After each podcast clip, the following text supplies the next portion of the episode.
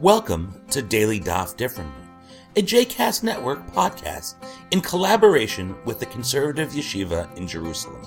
This daily podcast invites you to join us to study the daily Talmud page with a variety of liberal rabbis and teachers. For more information about the Conservative Yeshiva, please visit conservativeyeshiva.org. For more information about the other JCast Network podcasts and blogs, please visit jcastnetwork.org. Welcome to Daily Daf Differently.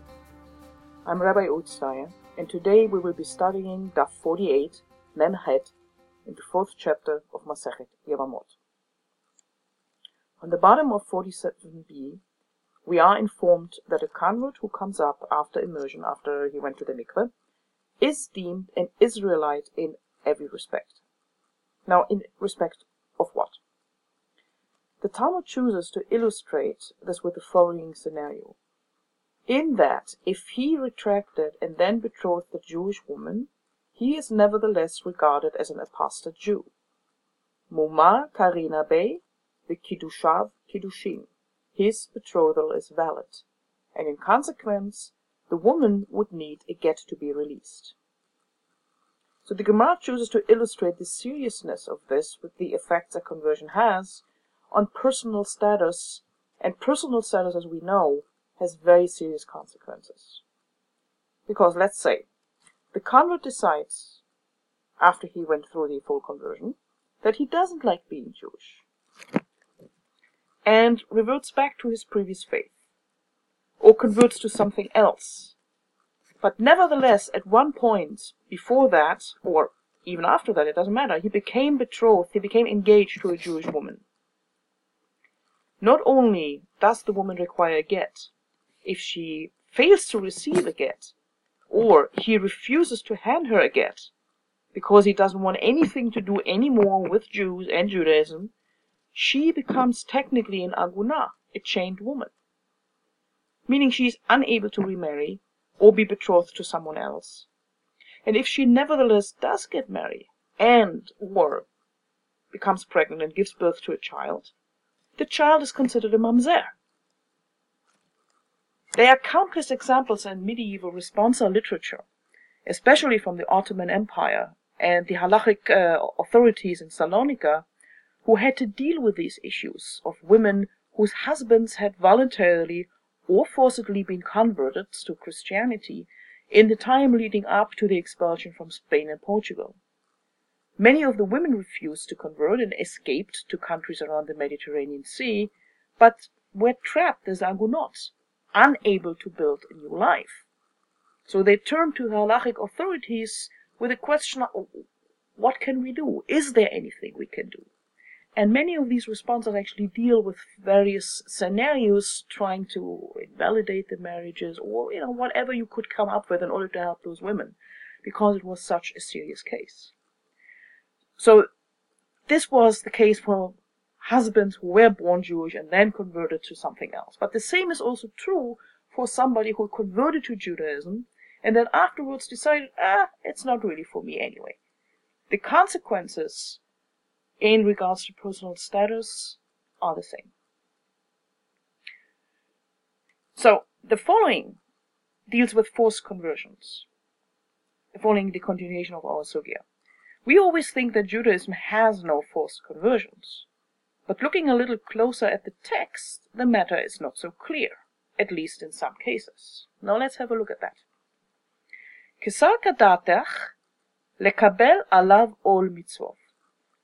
Assuming that this applies to the acceptance of the mitzvot, meaning of the time of immersion in the mitzvah, the Gemara points out a contradiction.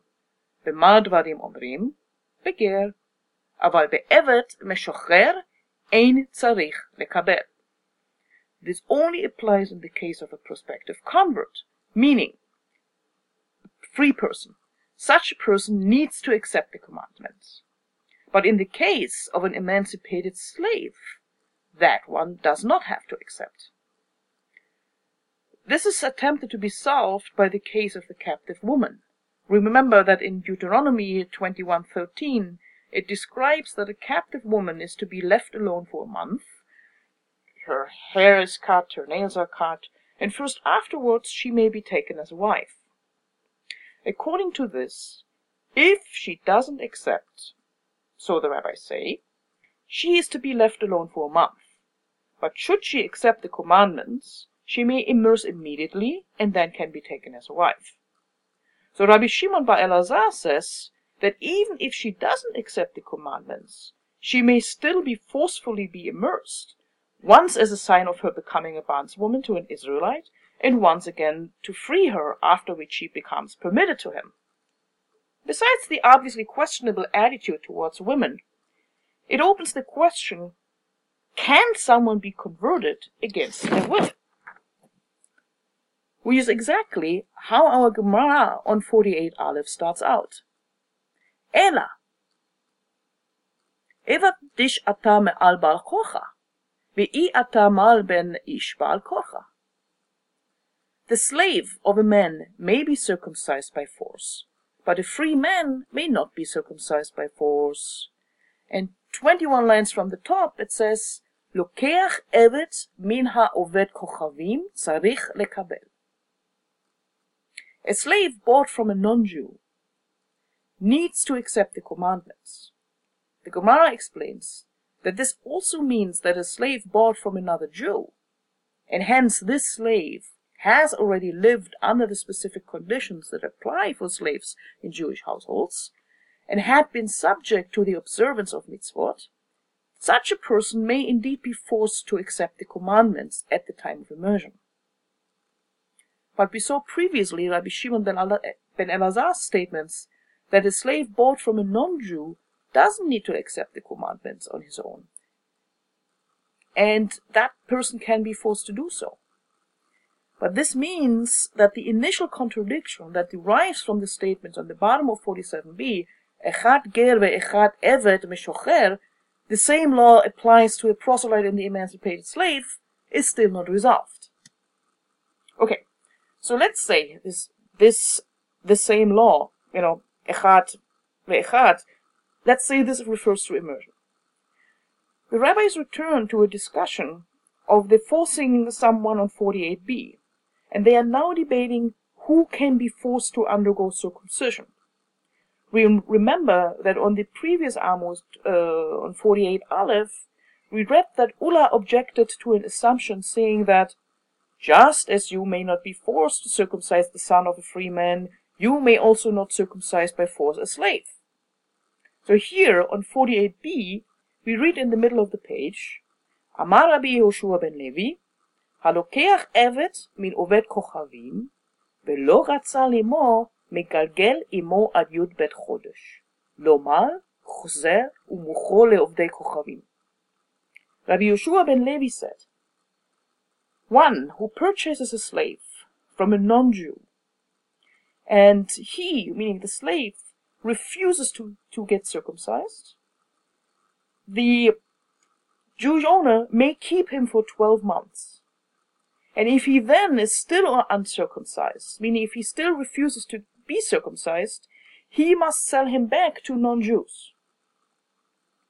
Now this is different from what we read previously. But still we have a problem that the Gemara is immediately pointing out to us. It contradicts a known statement of Rabbi Akiva, who said that uncircumcised slaves may not be kept, meaning they may not be kept even for a short time. So the way the Gemara tries to explain it is that in the case of Rabbi Akiva's view, it talks about a slave who never expressed any kind of interest to either be circumcised or to observe any of the commandments. But in Rabbi Yehoshua ben Levi's case of the 12 month rule, it talks about a slave who at one point had agreed, expressed some sort of interest, but later retracted. Okay, now back to our discussion about whether someone can be converted by force. We now have whittled away a little bit at the problem in the case of someone who never expressed any kind of interest. Everybody would agree that such a person cannot be forced, regardless if that person is a slave or a free person. But that leaves the case of someone who at one point and well, um, a slave who at one point said yes, but then got cold feet. If that person would have been a free individual, again, everybody would agree that such a person cannot be forced. But in the case of a slave, this is where Rabbi Yehoshua ben Levi says that for 12 months such a person can be kept, probably in the hope that he might finally agree. But again, if not, he needs to be resold to a non-Jew. The last thing I want to point out is that the origin of the naming converts after Avraham Avinu and Sarah Imenu is found pretty much at the bottom of 48b. Rabbi Yossi Omer, Ger shinit gaer Someone who has become a convert is like a newborn child. You know, it is considered as if this person has no previous lineage, ancestry. And then in a, in a different uh, place, you know, it actually says that that's why they actually name a convert after Abraham Avinu. Um, and in what respect is a in what other respect is a uh, ger, a convert, considered like a newborn child? Rashi explains that that the person is basically like a blank page. He or she will not be punished for past transgressions. That meaning for the life they lived when still or while still being a non-Jew. I hope you've enjoyed today's episode of Daily Daf Differently, and that you'll join us again tomorrow for a new page. The music at the open and close of this episode is Ufros from the Epichorus album One Bead, available on Bandcamp, iTunes, and Spotify.